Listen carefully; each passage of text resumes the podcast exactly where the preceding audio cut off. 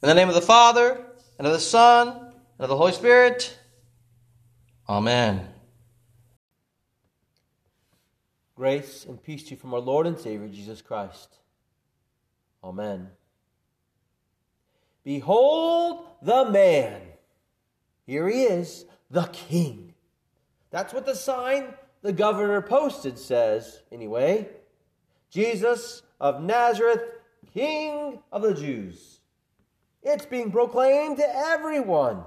With that sign in Hebrew, Latin, and Greek, it's written in the royal language, the universal language of the empire, and the legal language of the empire. It's proclaimed for everyone to see. Ah, how glorious to have Christ Jesus proclaimed as King. Except this isn't the way you or I would have Jesus reigning as King. I mean, sure, Simon of Cyrene carries his throne to the hill of Golgotha, but it's not much of a throne, more of a wooden stake with a crossbeam. And Jesus doesn't rise and sit down on this throne so much as he is pinned to the throne and lifted up by the soldiers to be on exhibition.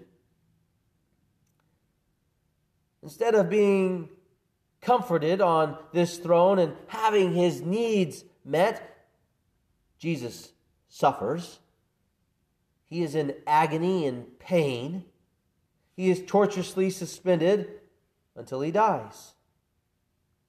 And yes, he is crowned, but not with a very kingly crown. It's a bramble of thorns twisted together and sunk into his head. And he has attendants at his right and left hand, but they are notorious criminals.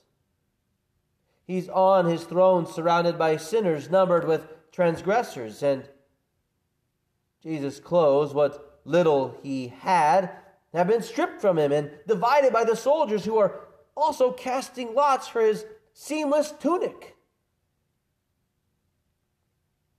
And the people who come by don't come by to pay their respects in the ordinary way that one does for a king.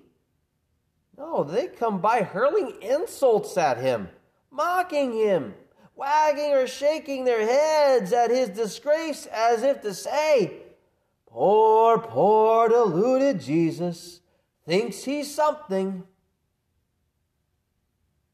Others call out to him to show his power. Didn't he say he was God's son? Hasn't he spoken of how much God loves him? Well, then let's see it. Let's see your power. Let's see your strength.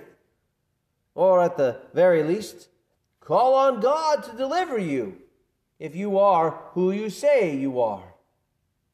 Call on God to fight for you. But Jesus, where are the legions of angels? Where is your great power and glory? Come on, show us some sign. We too yearn for this. We too call upon Jesus to act.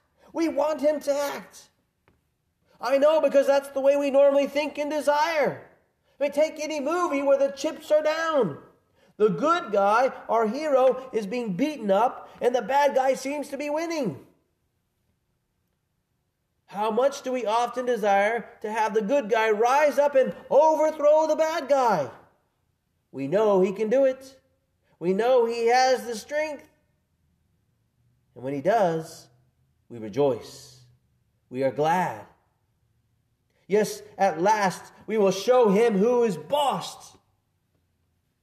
We, like Peter, want Jesus to fight, and we would gladly fight by his side if he just spoke to us, just told us, "Fight for me." This path of Calvary, with crucifixion as the end goal, cannot be the way to go. But it is the way Jesus goes. He lays down his strength and arms. He doesn't try to fight. like Luke in the movie Return of the Jedi. He doesn't give into the temptation to be something else, to use the force of arms to strike down evil. He stands by who he is. He offers himself as a sacrifice to redeem us. Instead of being the mighty warrior king we want him to be, instead of being the glorious victor, minus Calvary, minus his suffering and death, he goes through with it.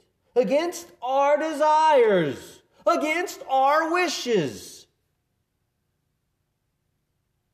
We would want Jesus not to have to suffer on account of us.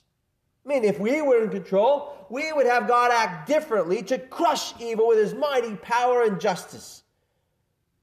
Truth be told, our hearts demand that God do it in our way.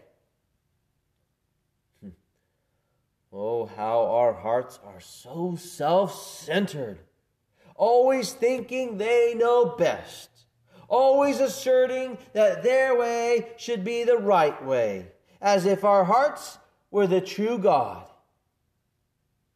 But that's why Jesus has come, after all. That's why he prays for us. Father, forgive them, for they know not what they do. Father, have mercy on them. Wash away their sins. Yes, they're my enemies, but they don't have a clue. They don't understand. So for my sake, forgive them, because without your forgiveness, they will be forever lost. And here, in such distress and agony, Jesus shows his care even for us, even for sinners. For us.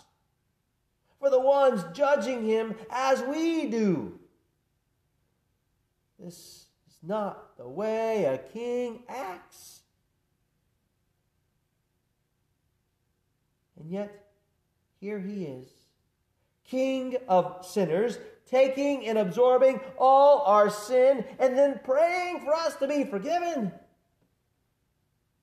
This prayer of his creates faith.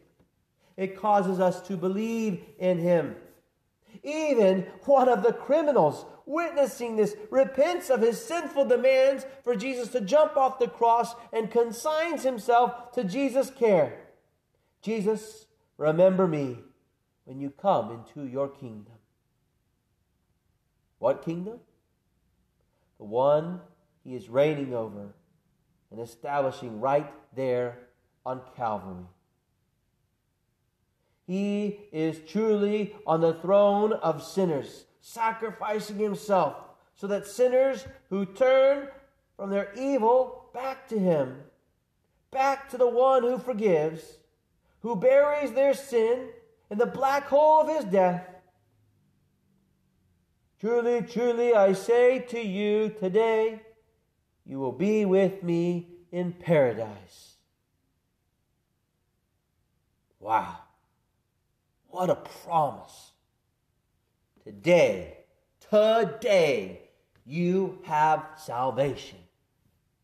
Today, you are delivered. For Jesus has redeemed us, lost and condemned sinners. He has purchased and won us from all sins, death, and the power of the devil. Why? Simply put, Jesus did all this so that I may be his own and live under him in his kingdom. Which means you don't belong to sin or death. You don't belong to the so-called Emperor Satan. No, you belong to the Lord King Jesus. He has actually lived for you. He has truly died for you. He has sacrificed himself for you. He took in the curse of sin. He took in all the evils of sin and did what the King of sinners had to do. Suffered the curse of damnation for his people, being forsaken by God, and finally dying. But that was not the end. Yes, he was struck down and buried, but he rose again. He rose for you.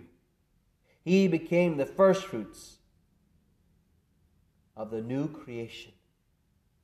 And since you are attached to him by faith, by his word and baptism, well, the old is gone, and behold, the new has come. You are new creations. For everything he has done, he did for you. His kingdom has been established for you. His Good Friday reign extends over you to the present day.